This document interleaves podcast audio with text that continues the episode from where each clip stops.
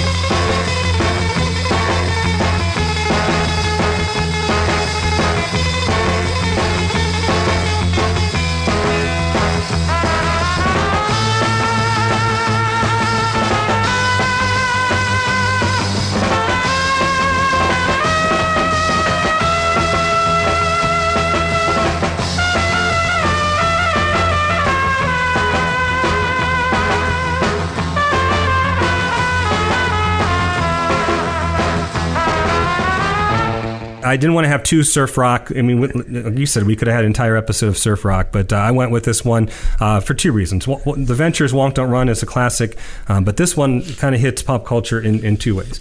Um, yeah, it's 1962, so it's technically outside of the Gen X realm. But for those of you that are familiar with the song, and you may not know the title of the song, it was the uh, title sequence for, uh, in my opinion, the greatest film of all time, and that is Pulp Fiction Yes. And that is that surf rocks. You know, when the when the yellow titles come up uh, at the beginning of the film, this is the song that you hear. Um, the name of the song actually translate. Um, actually, not only is it e- Egyptian is is the origin of the word, but it actually means Egyptian. Does it really? It does, or, or Egyptian in some cases. Egyptian. It, it's a combination of Egyptian and Arabic. It's Mediterranean, um, and some actually um, translate to mean Egyptian woman. Um, although the original, I don't know why I went down the rabbit hole with this, but the word itself is genderless, but it supposedly, because of the Arabic, also refers to, uh, in the context of an Egyptian woman. The the melody actually comes. Um, it's it's an Eastern um, Mediterranean folk song. Um, more modern versions of this melody began to pop up in the 1920s, performed by musicians of that era internationally. But then Dick Dale got a hold of this and uh, and made it a rock tune, a, surf rock tune specifically. Right. And And um, Beach Boys did a cover Yeah. uh, shortly after Dick Dale did his cover, and um, yeah, it was just one of those surf rock tunes that were so popular at the time. But Tarantino, of course, has that great ability to take uh, you know cross generational media and to put them in a different context that really just brings out a cool vibe. Right. And this really set the tone for Pulp Fiction. Unlike I can't think of any other tune that he would use to really set the, the vibe of this song. No, and Or you this know movie. he Dick Dale's career. I mean, it took off. It- it- he was he he was more successful following Pulp Fiction than he was with the original release of the song back in the '60s, um, because Pulp Fiction was such a phenomenon that he he began touring, you know, and and actually uh, began to make real money, which was something that did not happen initially. Um, so, but yeah, you're right, Tarantino. That man just has he's he's like a god. I mean, he he knows how to choose the music, and he he uses it in such unconventional ways at times that it's just it it, it makes the song come to life. Sometimes for the first time, you know, and he's also very good at picking songs that. Uh, I think a majority of people may not be familiar with, or, or at the very least have not heard and thought about in forever. You know, um, just when I think back to Reservoir Dogs and Steven Wright, you know, playing all of his 70s selections, I mean, some of what is played in Reservoir Dogs is so unique. I mean, it's not anything that I would ever associate as part of a, you know, it just. Like Gerry Rafferty with Yeah. the ear cutting scene. yeah. Um, with uh, uh, clowns to the left of me and jumpers Yeah. to the right. I- Stuck in the middle with you. yeah, stuck in the middle with you. But I mean, everything from you know "Coconut" uh, by Harry Nilsson to uh, "The Night the Lights Went Out in Georgia" by uh, Yeah. Oh, Coconut's the one song that on Yacht Rock I can't tolerate. I yeah, well, that song is just it, it grates on my nerves. It, it always has. He with the lime and the guy. It just it never ends. That song just continues and continues. Um, but no, in fact, what was it? Was it? Um, oh boy, was it Death Proof? Uh, was Death Proof Tarantino's or was that Rodriguez? Uh, well, I mean, they, they did the they- two films together. right, they did them together. Uh, Planet X, I believe, was. Right. I'm not sure which. Okay, because was- I'm pretty sure Death Proof was Tarantino's. Because Okay. the soundtrack to that, I mean, Chick Habit is just incredible. And then he has he has this version of uh, Stagger Lee yeah, that yeah. I had never heard before the movie, and it, it just Tarantino does that to me every time. You know, it's just always such a, a it's almost more of a thrill to see what music he selects than it is to watch the movie. Yeah, he pulls out songs that of that era. I mean, we weren't um, necessarily introduced to because they, Right. they were lesser known, either hits or songs uh, from from earlier eras. And um, that's what's so exciting is to give them new life and put them in a different context. You know, while you are saying that, Yeah. I'm going to because I I feel good about this. I feel like it's the one time I'm going to be correct. That rebel, that rebel, Rebel rouser, is on the I'm- Pulp Fiction I'm looking. soundtrack. I'm looking. Okay, because I can go over to my shelf right now and pull the CD Right. off and show you. All right. I don't think Tarantino's ever used it. Okay, so Pulp Fiction is Miserlou, Jungle Boogie, Let's Stay Together, Bustin' Surfboards, Lonesome Town, Son of a Preacher Man, Bullwinkle Part 2. You Never Can Tell, Girl, You'll Be a Woman Soon If Love is a Red Dress, Comanche, Flowers on the Wall, Surf Rider. I am correct. Rebel Rouser is not on Pulp Fiction. But then I'm holding the soundtrack in my hands and I'm reminded once more what a genius Tarantino is in selecting his music. It's on the Forrest Gump soundtrack. That's what it is. Oh, yeah, yeah. It's on the Forrest Gump soundtrack, which came out the same year as Pulp Fiction, Yeah, it was the same year. or at least a year off. So, okay, Alan, I will say no, I was wrong. You were right. I've won the Yes. last couple ones. You did. I was pretty confident, but in this case, I, I hand it to you. I'm, I, I, was wrong. I just last week I was too afraid to actually challenge you because I won the last you, You win every time I challenge you. And All right, yes, it was on the Forrest Gump soundtrack. Okay, not Pulp Fiction. Um, Okay, the only reason I felt really good about this one is because I have seen Pulp Fiction so many times. yeah, that yeah, yeah. There was yeah. just no, and I have two, and and I yeah, okay, all right, yeah, All right. all right. Props to you. go me. yeah, Duane Eddy, you you just saved me from a multitude of shame. Um, okay. I'm done. Done. Yeah. Okay. well, we've certainly taken long enough on that one anyway. Um, all right, my number one. Um, wow. Okay, if you grew up listening to AOR uh, radio stations, the album Oriented Rock uh, format of, of classic rock radio stations in the 70s and 80s into the 90s, then you remember what was played at midnight. Ah, Every every night, I believe it was every night. It was certainly on the weekends. Well, up in I believe it was a Toledo station. I mean, maybe a lot of stations did this, but A lot of when we were in did. college, it was a Toledo station. I believe at 1 a.m. and MMS may have also. MMS did it. I know NCX in Cleveland did it. okay, okay, Um, so it was several. I, I think it was. I think it was just a very popular thing to do among AOR formatted stations, Right, right. across the country. But at midnight, you said it was one a.m. I thought it was 1 a.m. Okay, maybe it was. I thought it was, but My- again, my- I was wrong about Rebel Rouser, so now I'm not as confident. Well, uh, we're we're going back thirty plus years here, but nonetheless, it was a common uh, thing, at least here in Ohio. I can't speak outside of our state, but at uh, that late hour on AOR formatted radio stations, Funkadelic would come on and they would play in its entirety Maggot Brain.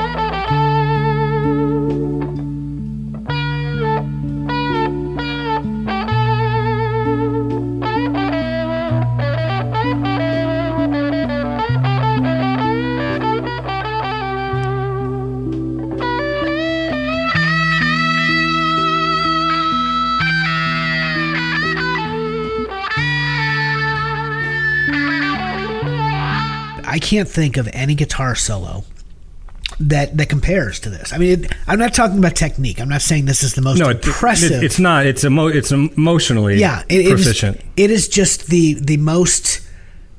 uh, I mean, it, and it goes through an, a, a whole tumult of, of emotional, you know, pool. Um, so I mean, well, uh, let me give it give a little uh, background. Funkadelic leader George Clinton.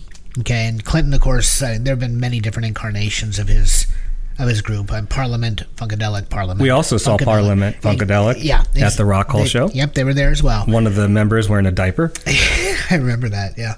Um, but anyway, George Clinton. Uh, what happened? First of all, he explains maggot brain as a state of mind, transcending the body and enjoying the expansive freedoms of quote unquote the funk. Okay, and achieving maggot brain, according to uh, George Clinton, is uh, most readily accomplished with the help of narcotics. And no great surprise there, right? But the song itself, this song was recorded in one take, first of all, which is pretty damn impressive, uh, given the length and just given the emotional, um, you know, appeal of, of the song. Clinton surrounded Funkadelic guitarist Eddie Hazel with a massive amount of amps. Okay, so and you get that feedback from and the echo in, in this tune. I mean, it's so pervasive. He told Eddie to first, at the beginning of the song, to play like he had just heard that his mother had died. Okay? And then, about midway through the selection, he told Eddie Hazel to play like his mom was actually still alive. And that, folks, is why you have that roller coaster Interesting. of emotional, Yeah. um, you know, back and forth uh, in, in the song. The result is just one of the best known funk guitar solos of all time. And it is Like it- an eight minute guitar solo. yeah, and it, it is. It's emotionally exhausting, but it's just I I get so lost in every every time that I I play this. I, I it can be middle of the day, you know, sun shining. I, I put this on, and it just if you surrender yourself to this song, it just takes you into some really dark places. But then it, it almost it almost helps you to find like a spiritual redemption, you know, on your way back out. And it, it's just to me, it's it doesn't get any better than Maggot Brain. Um, other musicians, interestingly, were playing on this track, but Clinton faded everybody out except Hazel's guitar. So you can get that slightest, that, that faintest hum of other music being played in the background, but the amps are so. There's so many amps and they're all turned up so high on, on Hazel's guitar that you know it's it's it, it's almost subliminal. I mean, you can hear you can hear the drum track, uh, Right. and you can hear a little bit of bass in there. yeah. Right, but but it's so faint. Yeah, it, it's you know, uh, the only lyrics you, you might, if you are a purist, you might argue that this has lyrics. However, I would say they are not lyrics. I would say it is a spoken word intro. Sure, yeah. is is how I would describe it. Uh, they are at the beginning of the song before Hazel's solo begins. Um, but Guitar World, they ranked Hazel's solo at number 21 on its list of the greatest uh, guitar solos of all time in 2015. I, I just I love this number, and when we decided instrumentals, this was the very first song that I just I, I knew I would include. I was going to lead off with it, but then I thought, no, let's let's save it for side B.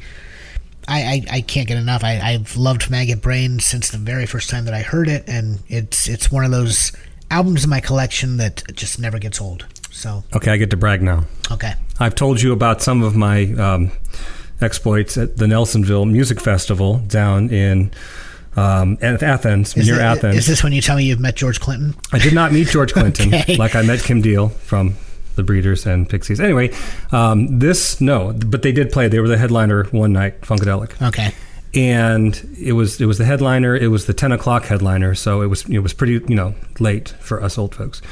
And you know it's a festival atmosphere. We'd been out in the sun all day. You know there may have been some beverages consumed, and they played and they were just wonderful, just great.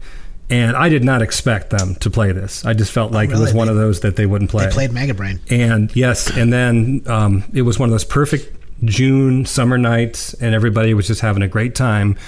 And they just went into Maggot Brain, and oh my gosh, ten minutes of just pure bliss. I hope this, I hope the audience was silent. oh, we were. Everybody was just glued into the vibe I was going to say, I, if anyone is talking during this song in a live performance, I oh, No, you could have heard a, a pin drop in the crowd. You know, we were all just standing. You know, it's it like I say, festival atmosphere. So everyone's just standing on the the lawn area in front of the stage, and it was just it was an experience. I remember at the time just remembering to be conscious in this moment and to just enjoy this because you know I don't know how often they play it. They may play it a lot, but um, I didn't expect it. yeah, that was, that's pretty incredible. I would I would kill to hear this performed live. So very cool. Yeah, yeah, I mean, and because Nelsonville, it's it's it's a music festival, but it's not the same size as like Coachella uh, or some of the bigger music festivals. So, I mean, there may have been a, a thousand of us there. I mean, it wasn't a huge. oh wow, Yeah, so it's really intimate yeah, for a yes, festival. It was very very Okay. intimate. Yep, Nice. definitely.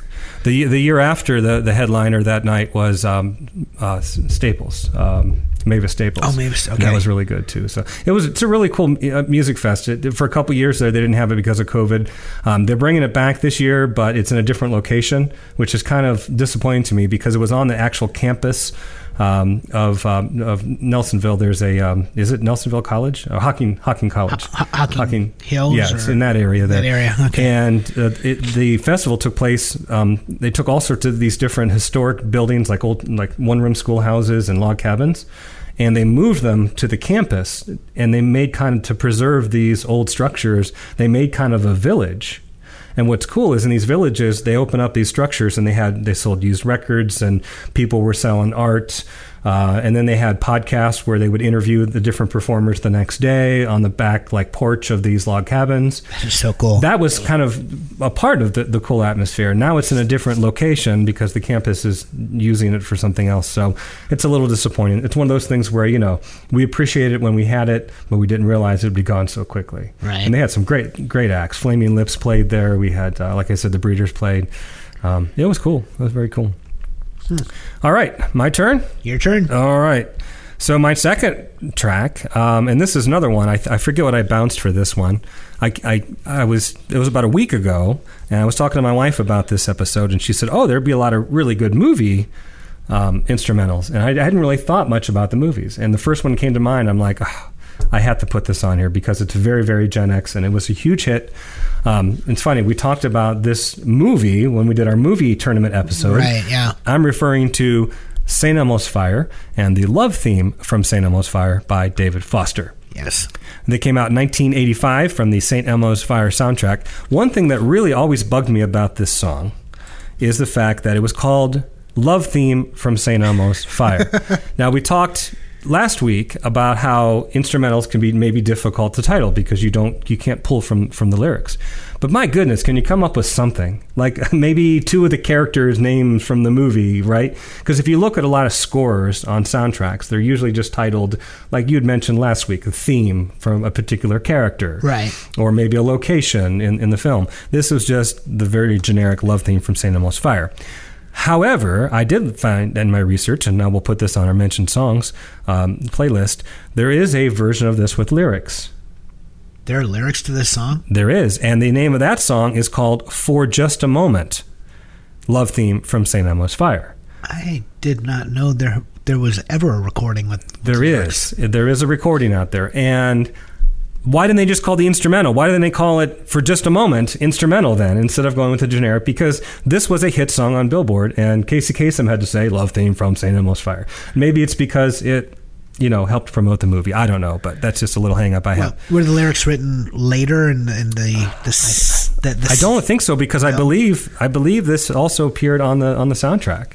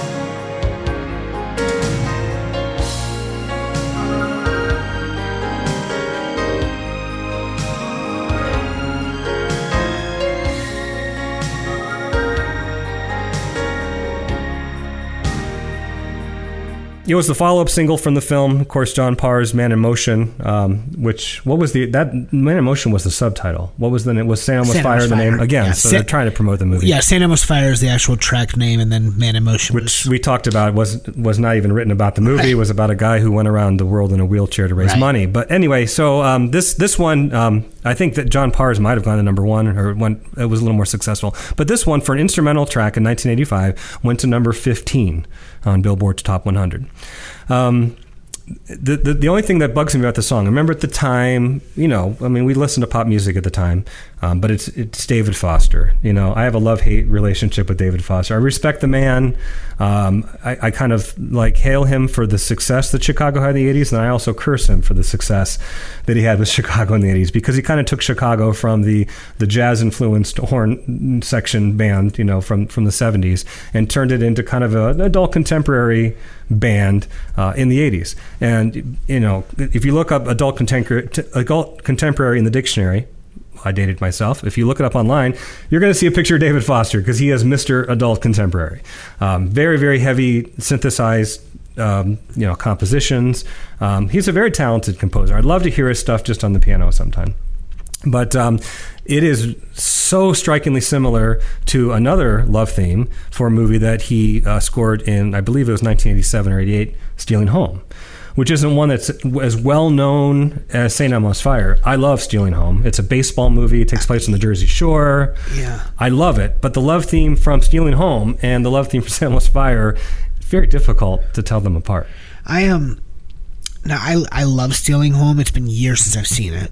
Um, Jodie Foster's in? Jodie Foster Yeah. and Mark Harmon. That's right. Okay. Um, it was a great movie. I don't. I couldn't tell you the first thing about its soundtrack. It's been it's been too long. I don't remember the. Well, the soundtrack. soundtrack is basically David Foster and a bunch of oldies. scores. It's it's that. I mean, uh, Poison Ivy's on there. Okay. There's just just there are other oldies, um, and, and but it's David Foster's score most of it. Gotcha. Yeah, and, Okay. and this song is very much just kind of. It's like he took the Saint Elmo's Fire theme and he changed a few measures of it. It's really not that close, but it's very very very very similar. okay.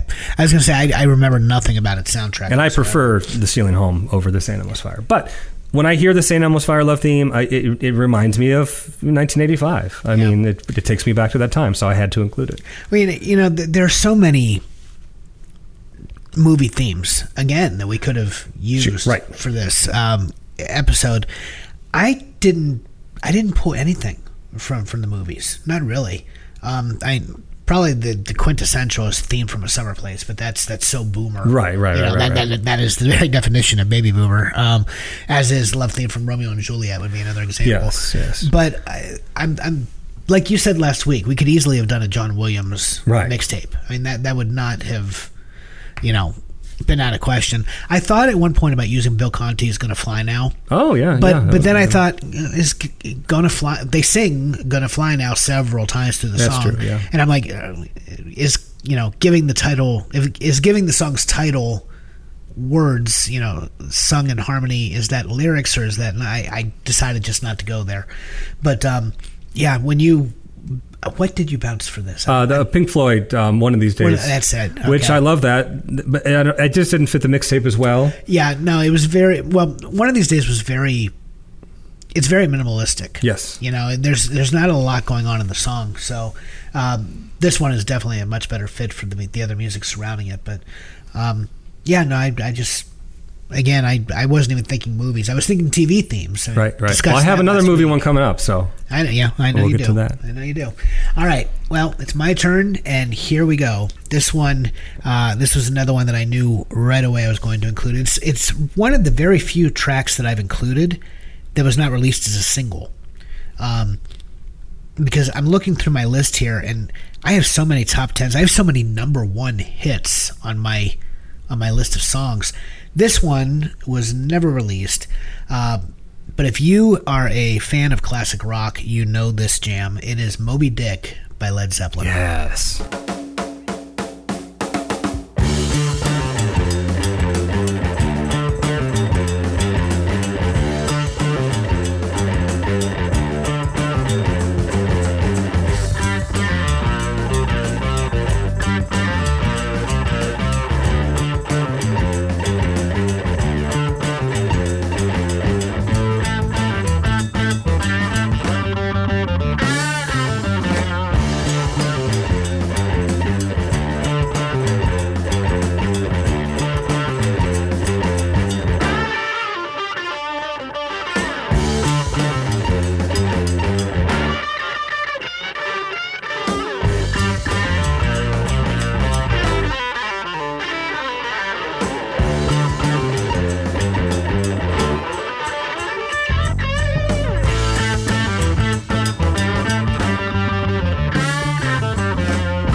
Just listened to this three times last night. Did you? I did. Oh, that- I, I listened to the studio version and the live version from Song Remains the Same and the Yeah. 1972 uh, Albert Hall version. Yeah, I, it's just, whew, John Bonham. What he does on this track. I, uh, first of all, it's from '69. Okay, so this is this is early Gen X, technically '69. Uh, it's from Led Zeppelin two. Um, this was John Bonham's showcase song on early tours when they when they would were touring very early in the band's history. Uh, the rest of the band would go off and enjoy a smoke while he played this solo. There was no guitar riff Right. when when performing it live. Uh, his solo would last up to 20 minutes. Uh, I, I well, in some cases there are some versions that are over half an Oh, hour. yeah, yeah. And um, they actually the the version you see in Song Remains the Same. Yeah. is actually shortened. yeah, it is. Um, you're, you're correct on that. I'm sorry, I'm stealing your thunder. No, no, no. I, We're talking Zeppelin here, man. Right, yeah. No, but the solo typically, typically lasted about 20 minutes. And, and the band, they would. They would leave the stage, they'd grab a smoke.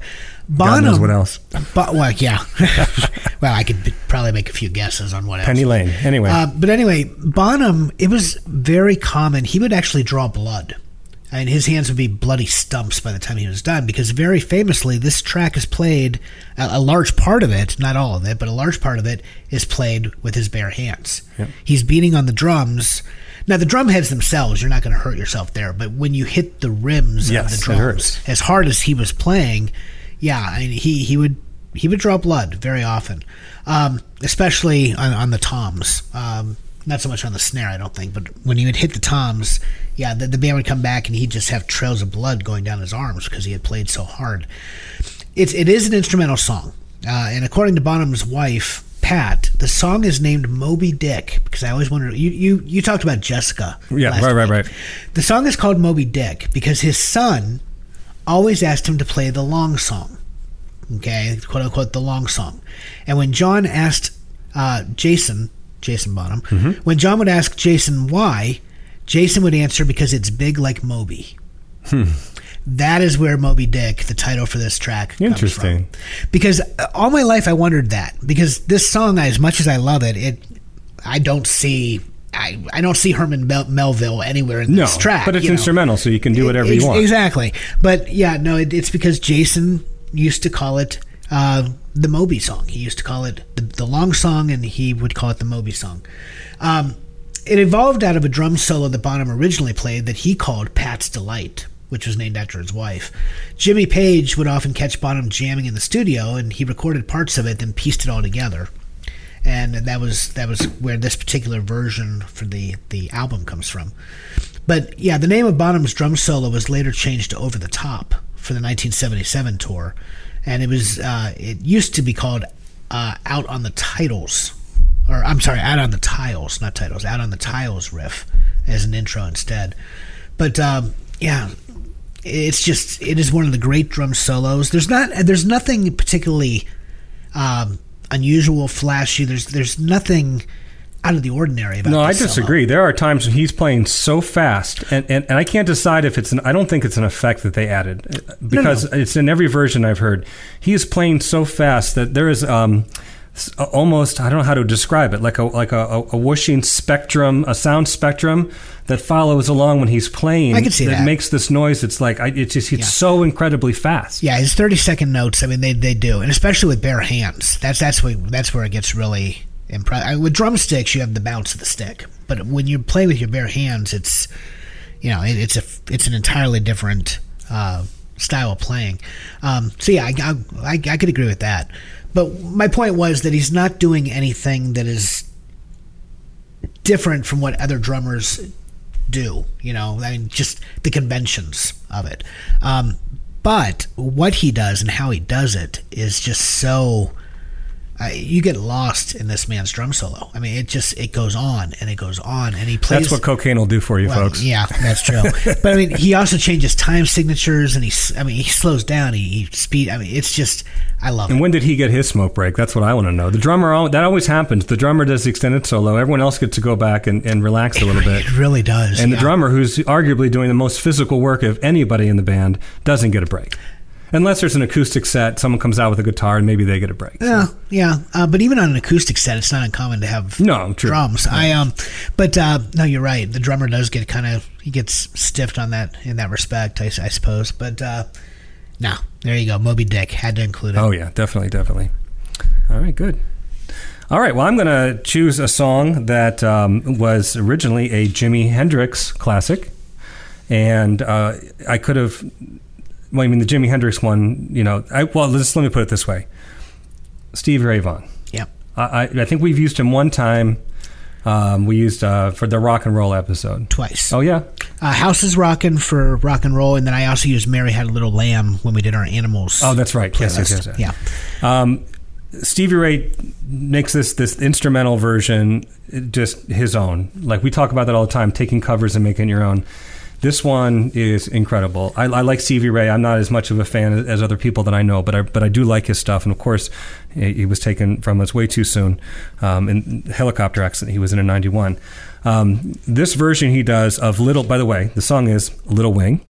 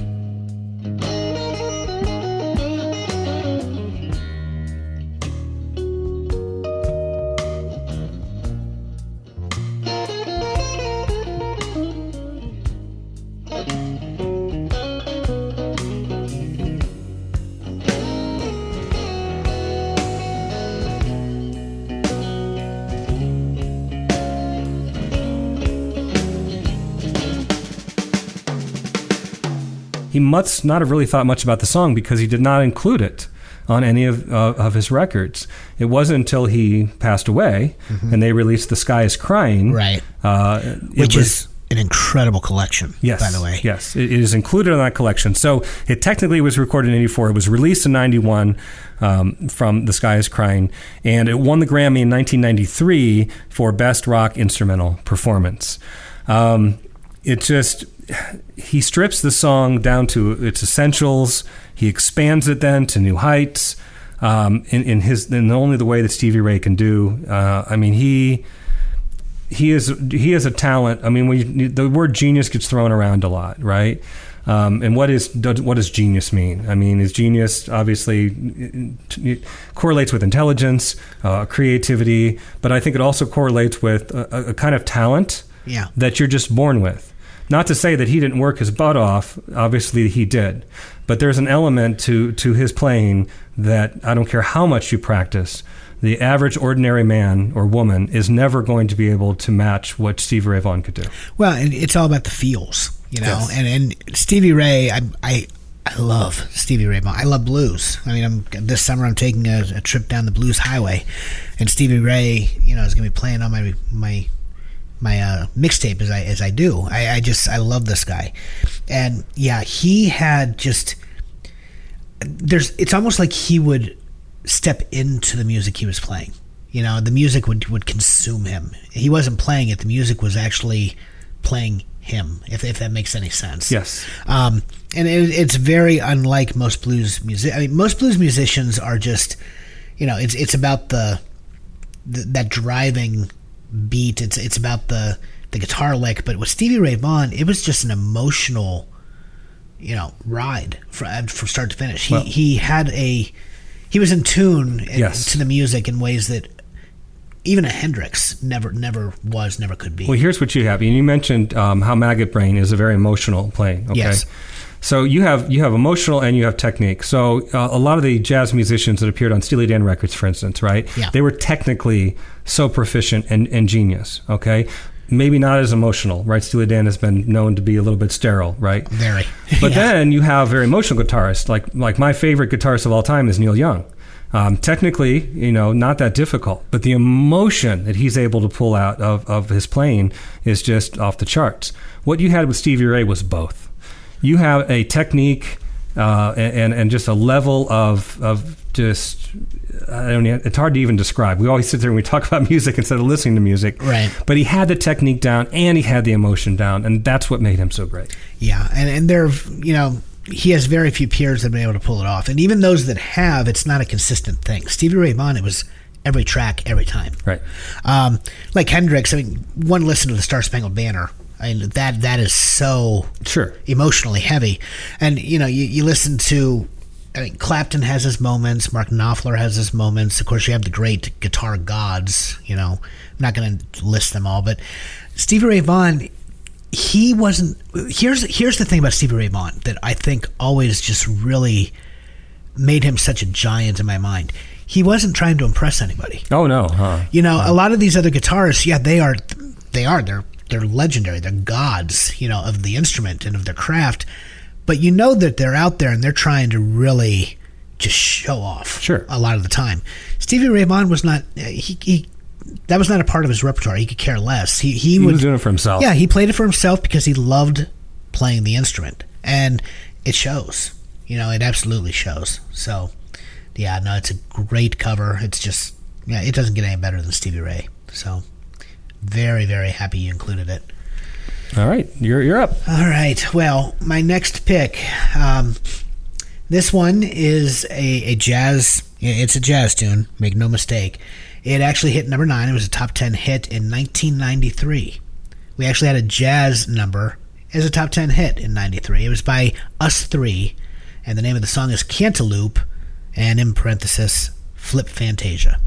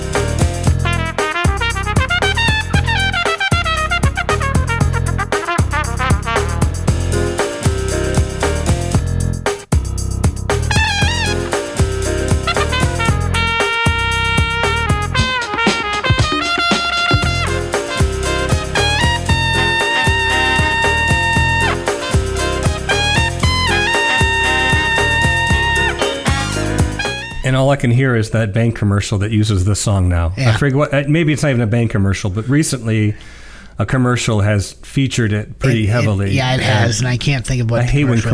commercials ruin classic Yeah. songs. Um, yeah, I can't even think of what brand it's it's for, but I, I know what you're talking about.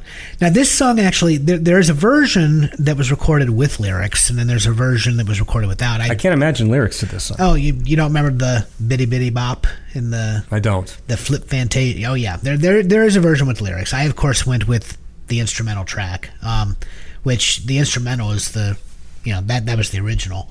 Um, but the song, it actually is a cover. It covers Herbie Hancock's Cantaloupe Island, or Cantaloupe Island, uh, I suppose.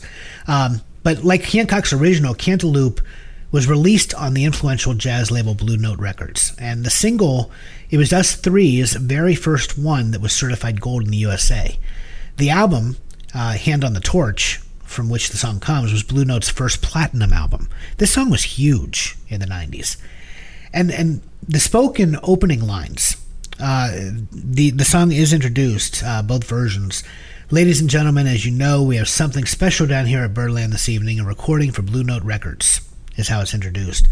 Uh, it's actually a reference from the famous Birdland Jazz Club in New York City, and the line that those words, uh, the, the actual recording, it's taken from Pee Wee Marquette's opening announcement from Art Blakey's first Birdland album, A Night at Birdland. Volume One, which was from 1954. Um, so if you're a jazz fan, there you go, some some trivia for you. But it, it is just, uh, I, I love this track. I mean, the, what they do and just, uh, uh, it, it's just, it is, it's one for the ages. I, I never get tired of this. So Yeah, great tune. Yeah, and the Herbie Hancock stuff. Um, I love. I've been- I've been going back and listening to a lot of his earlier stuff. Watermelon Man. Have you listened to that? oh yeah, oh yeah. So so so good. You know, So if you if if you really want some fun, well, I wouldn't say fun. If you want something very moving, let me put it that way, from Herbie Hancock, you want to check out the Joni Letters. okay. Uh, it was an album that came out not too long ago, where he basically does. It's an entire album of covers of Joni Mitchell songs. Ooh, interesting. Uh, but but what he does with them, I mean, he makes them his own. I mean, completely uh, his own, and it's just.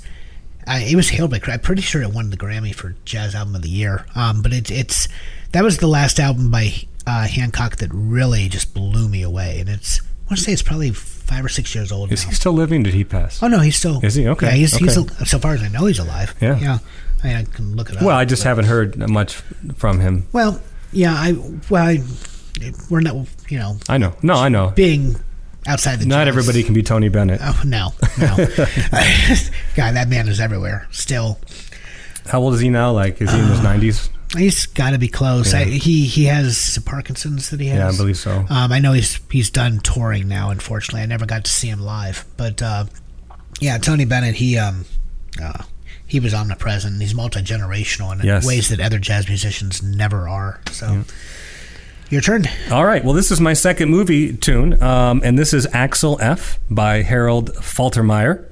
Came out in 1984, of course, from the Beverly Hills Cop soundtrack.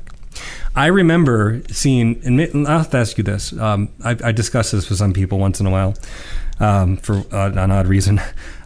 Is it just me, or does everybody remember where, what theater they were in for all the iconic movies in the 80s and 90s? I remember which theater for most of the movies that I saw. Um, but I, th- you know, I think that was in part because, at least for us, I can't speak for other, for our, our listeners. You know, I don't know what what their circumstances were, but each of our movie theaters in this area was very unique, Yeah. and there was no multiplex. Correct. You know, they had all that character. yeah, I mean, it was very character driven. I mean, hell, some of them still had balconies. Right. I don't remember ever sitting in the McKinley Theater's balcony, but it had one. you know. McKinley Theater. We had the Gold Circle Cinema. Gold Circle, Belden Village Twin Cinemas, the park. I loved the park was like a Well, castle. yeah, walking into the castle was always a thrill. You know, um, but yeah, I I think it's just we've lost that. I, Yeah. Going to the movies is not a magical experience anymore. It, it's so. I, I don't know. It, it's just it's very consumer driven. It's it's just it, it's very sterile. Yeah. You, you walk in and you just everything is all the all the theaters look the same. They do, yeah, and I think our the Mellett Mall, the Canton Center, was the very first kind of multiplex we got before Tinseltown. And, Yeah. Well, yeah, the Canton Center thing. Yeah, Yeah. it was. They always had that gummy bear intro before Oh, the movies geez. began. I hadn't thought about that in years. Anyway, I, that was just an aside. I remember seeing Beverly Hills Cop in the theater for the first time, and I, and I do remember recalling this synthesized theme that Oh, kept yeah. playing. And typically, you don't want the score to overpower the action. I heard one director say that you don't want to know that the score is there. It- It's there, but it's, it's it shouldn't be overpowering the message. Uh, but in this case, it fit, and I remember kind of it was kind of catchy. And then when I bought the Beverly Hills Co- uh, Cop soundtrack because it had a lot of popular singles, um, there was Axel F.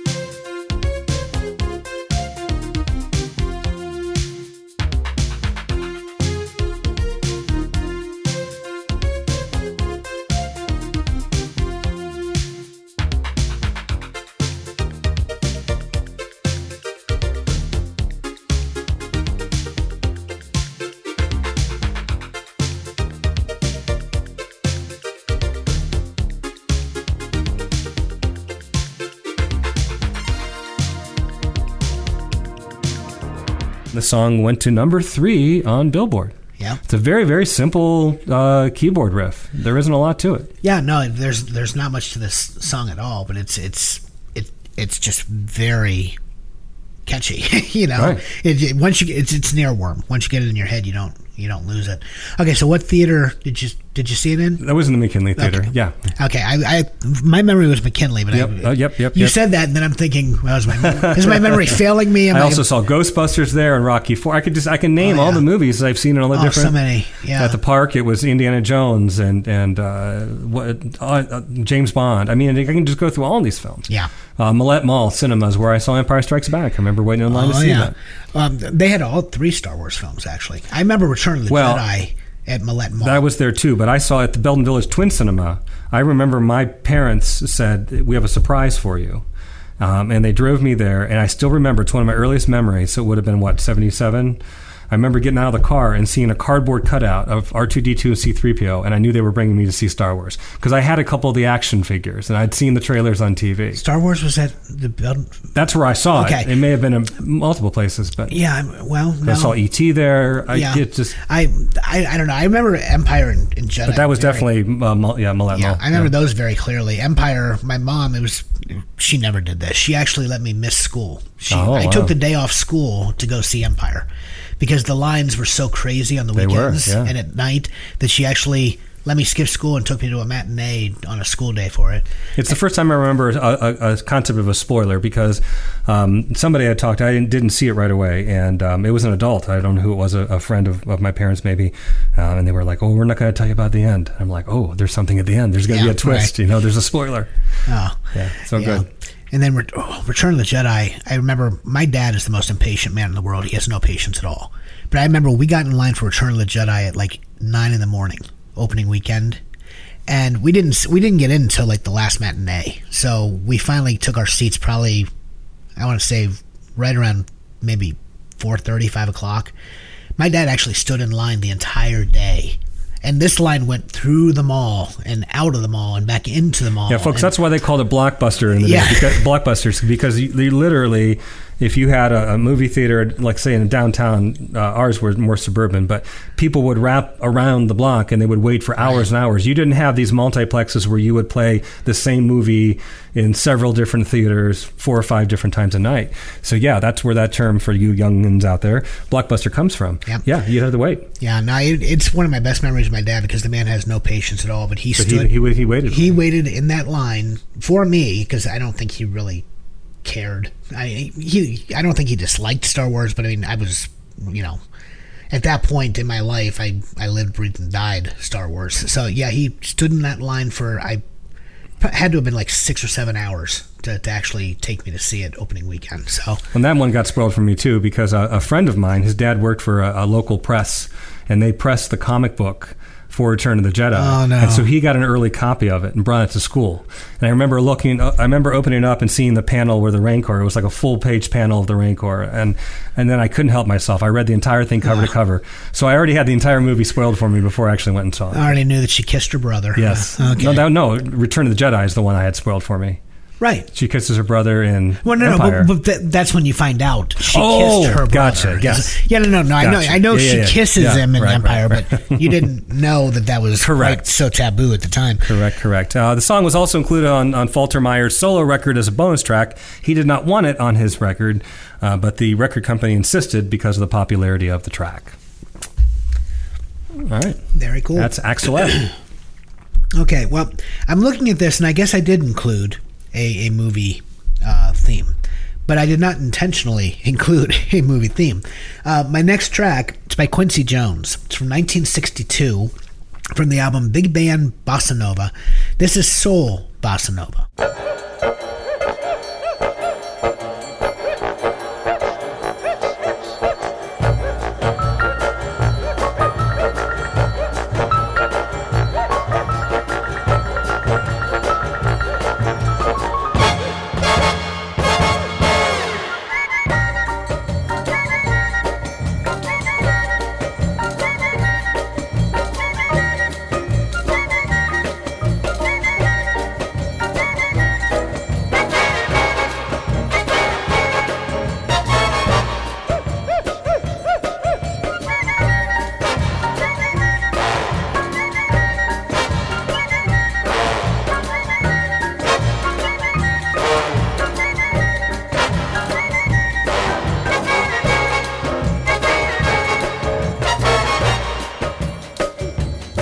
Bossa Nova music, folks, was trending in the early 60s. I mean, every artist um, seemed to blend the style uh, with with their chosen genres. Ella Fitzgerald had Stardust Bossa Nova. Lou Monte did Bossa Nova Italiano.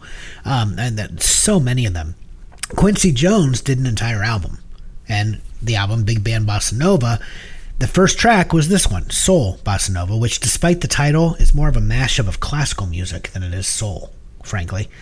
Um, it is just it's one of those songs that has never gone away. In fact quincy jones actually said in an interview in 2010 with billboard that he wrote it in 62 in 20 minutes for the big band bossa nova album right after he left brazil with dizzy gillespie when the bossa nova first you know started when it began trending. And he said the damn song won't go away. Well that's in part because it is now best known as the theme song for the austin powers movies Yes, yes, yes, yes. which uh, star Mike Myers, of course, uh, you know, being the spy from the '60s who is cryogenically frozen and then returns to battle Doctor Evil. Um, if It's a perfect song to match his crushed velvet suit. it really That's is. That's the way yeah. I describe it. It is, and you know, I wasn't. I, I obviously I know it's the Austin Powers theme song, but I wasn't even thinking Austin Powers when I included it. I was just thinking, you know, but then you were talking about movies, and I earlier said I didn't include any. Well, no, I, I guess I did. International Man of Mystery, The Spy Who Shagged Me, Goldmember. It's in all three. Um, but uh, yeah, it's just to me, it's just a fun, quirky number. You know, um, what he what he does here, it's just there's there's so many different sounds at play and how they kind of the flutes and Oh, the- yeah, it's yeah. just It's just- it's perfect. It was perfect for Austin Powers. really- it's one of yeah. those perfect songs, kind of like Tarantino, taking this song from a former generation and pulling it into a Gen X vehicle. It works perfectly. It really does. And and you know it's funny because we said we could do an entire mixtape of, of movie themes. We easily easily could have used the the iconic orchestral theme for 007 by John Barry. Yeah. In fact, now that I'm thinking about it, I'm wondering why the hell I didn't use the orchestral theme to, to James Bond. But yeah, I mean, it just uh, I love this number, and yeah, it is Austin Powers. Didn't even wasn't even thinking in those terms necessarily, but, But like like Miserlou, it works on two different levels. So it does. Yeah, perfect. Yep, absolutely. Your turn. All right. Well, this is one that uh, I think we might have kicked around for a Halloween episode or two, um, but uh, it's Frankenstein by the Edgar Winter Group.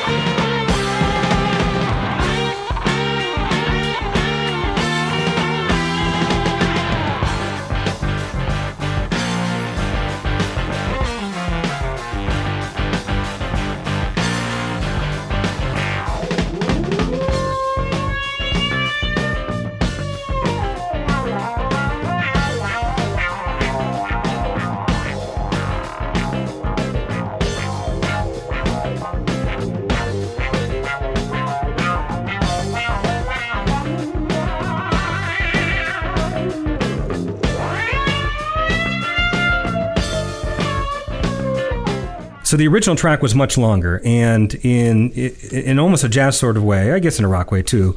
Um, different, you know, the musicians, especially guitar players, would kind of go off on these side jams, and it kind of turned into this monster of a track that didn't always have a through line. It kind of went off on these different tangents and alleys, and it didn't really work that way. And so, what Edgar Winter had to do was kind of go through and cut and lift and put together, splice together this this new monster, if you will, uh, of a song. And that's why they ended up um, settling on Frankenstein. Also, it refers to the, the, the beat. They felt it was kind of a heavy, monstrous beat or the rhythm as well. Um, but um, since it was instrumental, the band intended to leave it off the album. They they didn't want to include it. Like like we said, a lot of people don't really like instrumental music, especially not as a single. But they added it at the last minute. And boy, have we talked about this many times on the show. They issued it as, as a B side to their single. But the disc jockeys, back when disc jockeys could actually choose what music they were going to play on the air, they preferred the B side, Frankenstein, and they began to play it, and it became a huge radio hit and then the, the single started to sell for Frankenstein. Huh. Yeah. Um, the hard rock progressive hit, I guess you can describe it, uh, was later reworked uh, with more synthesizer in 1983. Now, I don't remember this, but I went back and looked it up on YouTube, so it's true. It's there, it exists. Um, they actually made a video for the song with uh, Winter dressed as Dr. Frankenstein and it was placed in early MTV rotation in 1983. Of course, we talked about how MTV in the early days would take anything because they just needed content, and a lot of bands weren't making videos at the time, so they were going to take anything, even a 10 year old song that was remade for the MTV generation. Hmm. Yeah, but this is a cool. This is a, another cool epic kind of jam song that just kind of, like I said, it's very progressive. It goes in all sorts of. I can't imagine what the original track would have sounded like because yeah. this one's all over the place too, but in a good way. Well, this one at least feels like it's one comprehensive whole. Right. You know, I I don't know that I would say there's a through line, but it certainly weaves in and out. Um, right. So yeah, I, what you're describing, I can't imagine what a behemoth and what an unyieldy, right. you know, mess that would have been. Probably would have been a beautiful mess, but I, I still, yeah, it's a great number. Okay, well, my next one, I, I'll tell you, this number eleven spot. I, I kept changing. I've never been so indecisive about an episode because I, I had so many songs going in and out of this number 11 spot. Um, Oh, I'll put some of them on the mentioned songs uh, list, but I'm not going to name them all. What I ended up choosing in the end was A Taste of Honey by Herb Alpert and the Tijuana Brass.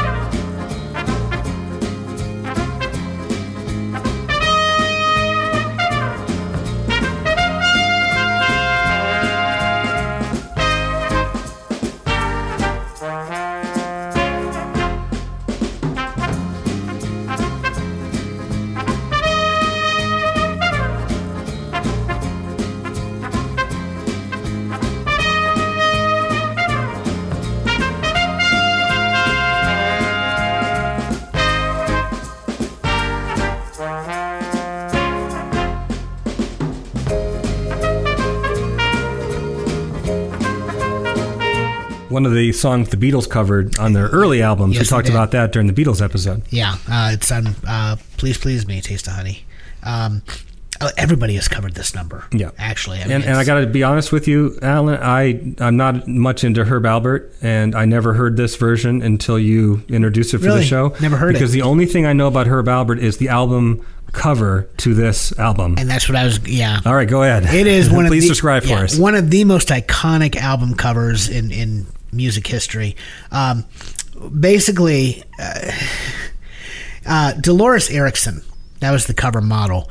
Uh, she is seated, and she appears to be. Of course, I, I really doubt she was. She's probably wearing a bikini, but she appears to be naked and just sitting and it just covered to her her her neck, if you will, in whipped cream. Yes. Uh, the name of the song or the name of the album is Whipped Cream and Other Delights. Um, and here's the thing: this shouldn't come as a surprise if you know anything about, uh, you know, art design. Um, everything that you see in the photo, uh, the whipped cream, all of it except for what's on her fingertips that she's actually putting into her mouth, it's all shaving cream. Actually, Oh. because whipped cream Yeah, we, it would they- melt. Yeah, they tried it and it all melted under the hot lights. Number one. Number two, it attracted flies. there were flies. That's not what you want on that album no, cover, No, flies that- buzzing it's around. Probably the least sexy thing in the world. Um, but uh, so yeah, it's actually uh, shaving cream except the, for the whipped cream on her fingers. Um, the song itself, there is a solo drum beat that's heard before the rest of the band kicks in. Uh, it was put there simply as a guide for timing. Uh, it was in, it was going to be removed upon completion of the tune, but Alpert decided he he liked it there.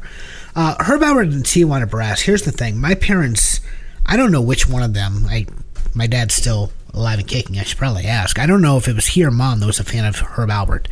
Uh, growing up, they had these albums in their collection, and I just I just whenever I would go to put on music, I would skip right by them. I, I was never remotely interested in what they they had.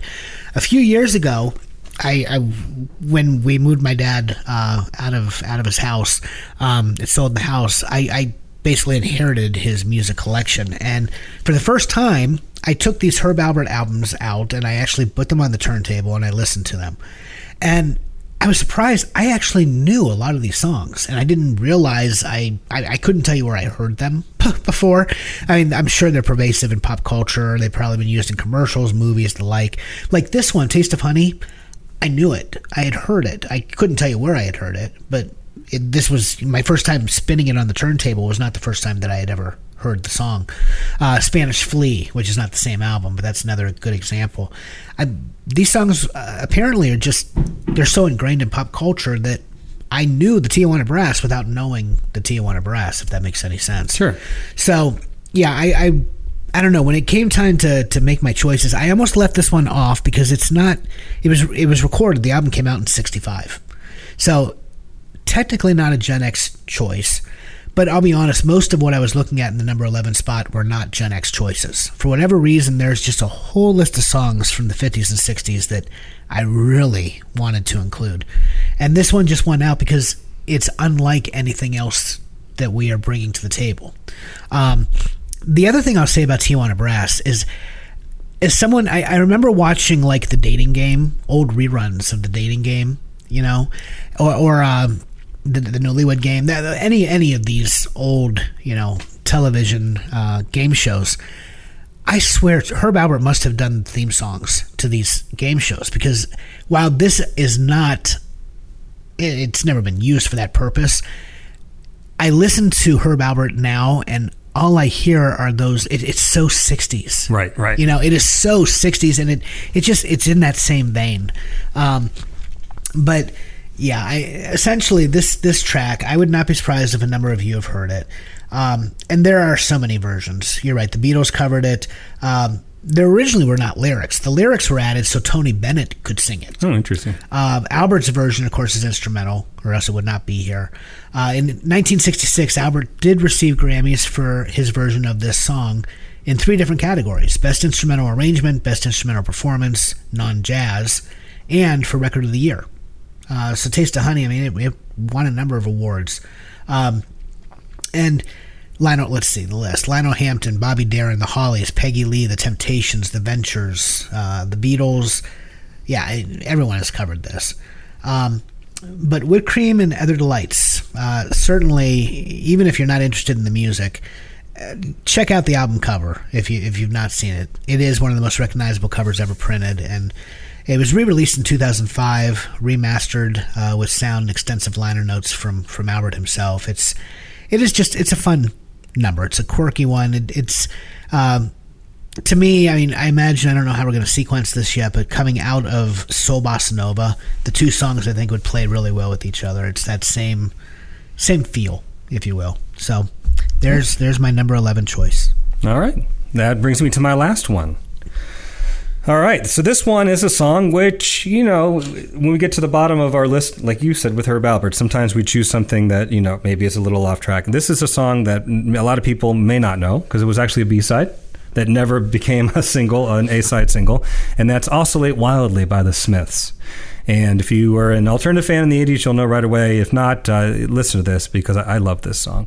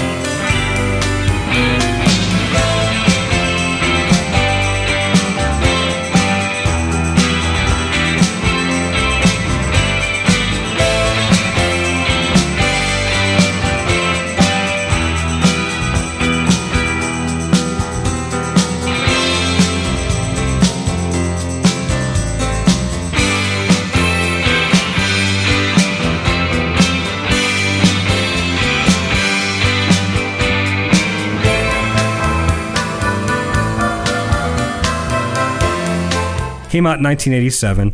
It actually appeared on a number of different 12 uh, inch singles. Uh, the Smiths were very much like uh, Simon and Garfunkel in that they would release singles, and then when they had enough singles, they would put them together in, in an album. Not always, I mean, because some, like Queen is Dead, was, was an album.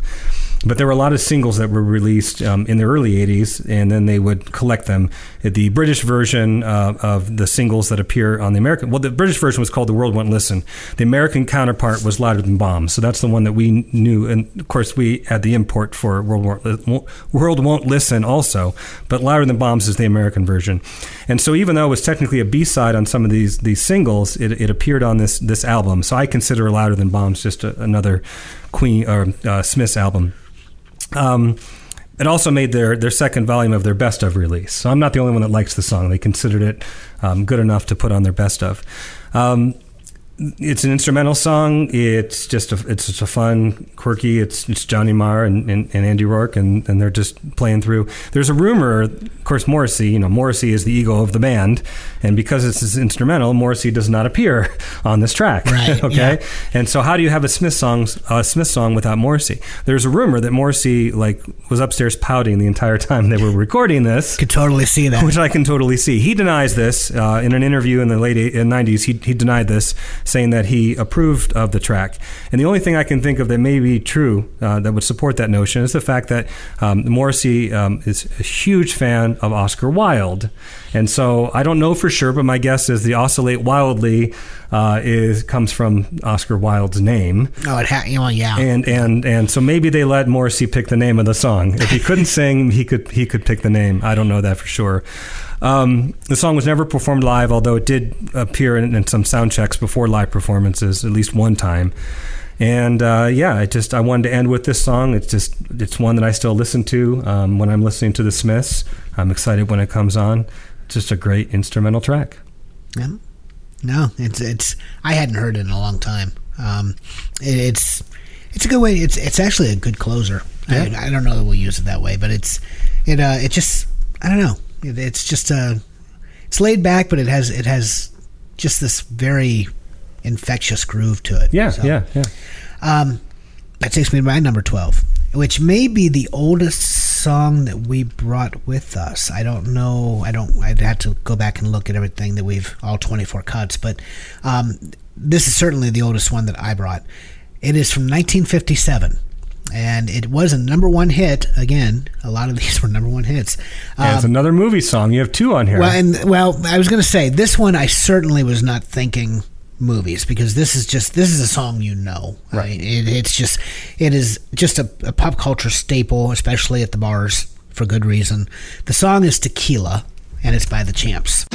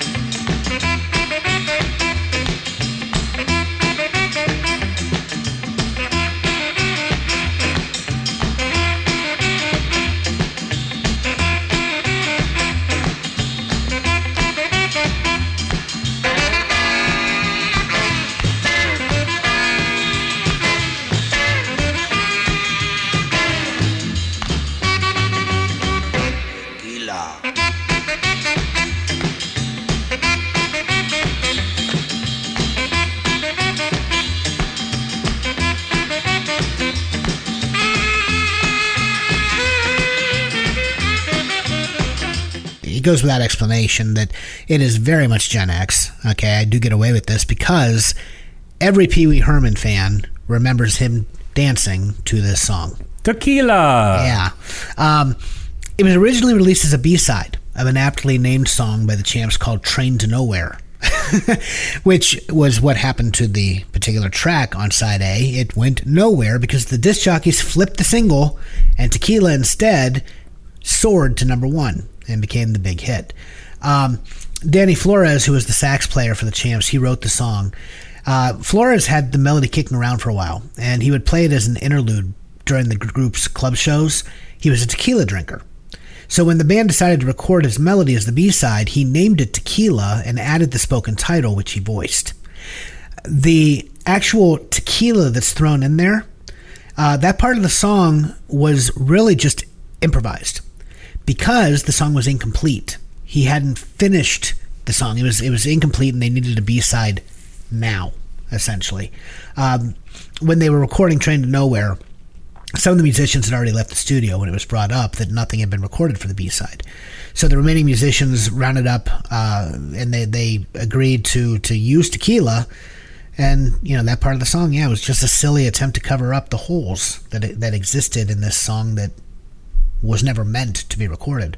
Um, but the group, I guess, released it. I, I, this list cracks me up, and I've never heard any of these songs. I'm going to have to look them up for myself. The group apparently released more tequila-related songs following the success of this. They recorded a song titled "Too Much Tequila." They recorded a song called "Tequila Twist." They recorded a song called "Tequila with Lime." They recorded a song called "Passed Out." From tequila. okay, it's it's one thing to jump on exactly, something that's working, yeah. but that's ridiculous. And I'm looking at this. I'm like, I I'm going to have to look up some of these. We're not going to put them on the mention. Well, maybe we'll put one on if it's any good. I don't know.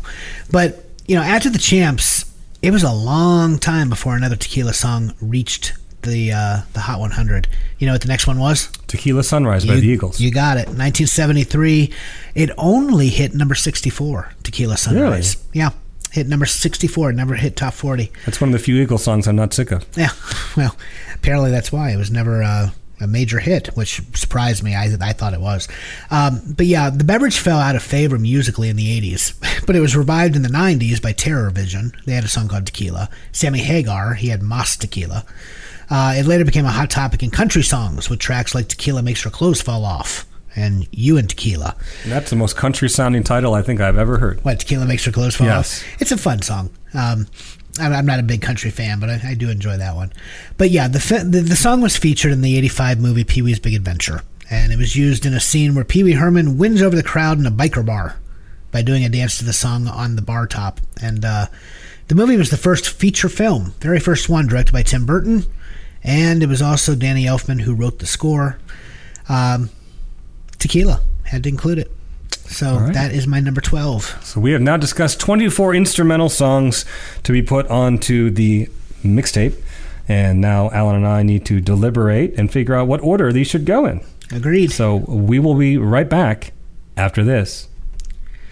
All right, we are back and we have a sequence. So we are going to run through for you the instrumentals mixtape. And it's actually it, it's pretty cool actually uh, the way that these songs work uh, in and within between one another. We begin with "Eruption" by Van Halen because it's just the perfect. Why not? It's the perfect lead-in. yeah, uh, that leads into "Moby Dick" by Led Zeppelin. Immediately followed by Frankenstein by Edgar Winter, and I tell you what, you play these two songs back to back, and it's it's you don't even know that one song is finished and wow, the next yeah, is begun. Yeah, they are it's like one continued song between Zeppelin and Edgar Winter. Uh, Misirlou comes next, followed by the Miami Vice theme. Then Axel F, followed by Rockit. Followed by Pick Up the Pieces by Average White Band. The Star Wars theme Cantina Band by Meco. Speed of Life by David Bowie. And Oscar oscillate wildly by the Smiths. Is it oscillate or oscillate? I think it's oscillate, like an oscillating Os- fan. Silent C. Okay. I believe so. Oscillate. So yeah, mispronounced. Not silent C, but a soft C. Right. So I yeah. yeah mispronounced that one. Oscillate wildly by the Smiths, and side A ends our twelfth track with love theme from Saint Elmo's Fire. Side B, we begin with Maggot Brain. That goes into the Call of Cthulhu, followed by Little Wing Green Onions by Booker T and the MGs, A Taste of Honey by Herb Alpert and the Tijuana Brass, Soul Bossa Nova by Quincy Jones, into Cantaloop by Us Three, then Tequila by the Champs, followed by Popcorn by Hot Butter, Feel So Good by Chuck Mangione, sure. Yep, we'll, sure. We'll go with Yeah, it. we'll go with it. We're we're still too lazy to look it up. Dueling Banjos by Eric Weissberg and Steve Mandell, and we end our mixtape with Jessica by the Allman Brothers Band. Nice. It uh, it's it's an eclectic mix and it, it works. It's actually it, it this is going to be a wonderful background uh, soundtrack. If you're ever just looking to put some music on in the background, I know I will. It's it's fantastic. Now, we normally we, we choose a title based on a, a title of a song or a lyric from a song or a song that's related but that we didn't choose. This will be a little more difficult, but I do have a suggestion. What's that? More than words. I like that. Remember that song from Oh Extreme? yeah, extreme. Yeah, yeah, yeah. And we talked about how these songs um, are so great they don't need words. that is good. It's just Dave. a thought. How, have you been sitting on that for like a week or so? Yeah, kind of. Okay. I, lo- I lo- no, I love it. I, that's great. Yeah, let's do it. More than words by Extreme. Um, no, it's fantastic. Um, yeah, and there's so many more. I, I'm going to throw on just a few of the ones that I really enjoy that we didn't include on the mentioned songs list. I don't know if you have others that you'd like to include as well, but um, I think I mentioned all the ones that I would have you? chosen. So yeah, I um no, it, it's it feels good. I I'm such a lyrics guy that just playing around with the instrumentals, like I said from the beginning, it's it was very different for me, but it also is a reminder of how much I just love good music, you know, and it, it's something that I forget about sometimes when I get so heavy into the poetry of of the songs that we we select. So it was a nice change. Okay, well, we have some more stuff coming up for you. Uh, we're um, we're going to skip a week. This season, we decided we would do part one, part two, or side A, side B, and then skip a week. Um, so we will not be back next Sunday, but the following Sunday we will be back with Crazy. Yes. And these uh, are all songs literally, very literally, about going mad. Um, so No, no Patsy Cline. no Patsy Cline, which kind of hurts because I would love to. I love that song by Patsy Cline. Uh, but yeah, we're not talking crazy in love, so you can forget your Britney Spears and your Fine Young Cannibals and your Sammy Hagars. We, we th- these are songs about being crazy, Take me away. Ha he he. To the funny farm. among others. Yes, What was it? Napoleon The fourteenth. 14th. Yeah, Napoleon Fourteenth. I almost said Napoleon Dynamite, but that's not right. no, not Napoleon. Dynamite. Speaking of that, um, I, a few weeks ago, I went down to the Canton Palace Theater and saw a screening of Napoleon Dynamite, and Jon Heder and I, I forget the actor's name that played Pedro, um, came out for a Q and A for an hour and a half after the film at the Palace. at the Palace. Was it? How much did those tickets cost? Ah, it was I don't know, like ten bucks or something like Really? that. Yeah, yeah, it was fun. It been was cool. lot I. I hate that movie, which you know. That's why I didn't ask you to come. Yeah, but it would have been fun for the Q and A. I am a Jon Heder fan. I just I, I can't stand this particular film. Um, oh, very cool. Um, yeah, we have Crazy coming up, um, and then we have a very special um, two-part episode following Crazy. It's going to be a friendly mixtape, if you will. Uh, songs about friendship, and our friend uh, Jason Zabos from um, Who Who Will Save Generation X, the the trivia game show that Dave and I uh, were lucky enough to participate in. Uh, he is actually going to be a, a guest co-host with We've never had a guest. This will be new. Yeah, it's going to be. You know, I've thought about from time to time bringing someone in. Um, so I'm excited. To, I'm excited to, to see how that will work and if it if it fleshes out uh, the way that I imagine. But it'd be fun sometime, not every week or not every episode, but it would be fun from time to time to bring in a third person just to get a different perspective, maybe. Yeah. Um, so yeah, looking forward to to how that works. Um, but yeah, that's that's that's all I got. That's all I have too. So that's all for this week. Hot funk, cool punk. Even if it's all junk, another mix of memories awaits in two weeks. But for now, press pause, lift the needle, and hit eject. And we will see you on the flip side.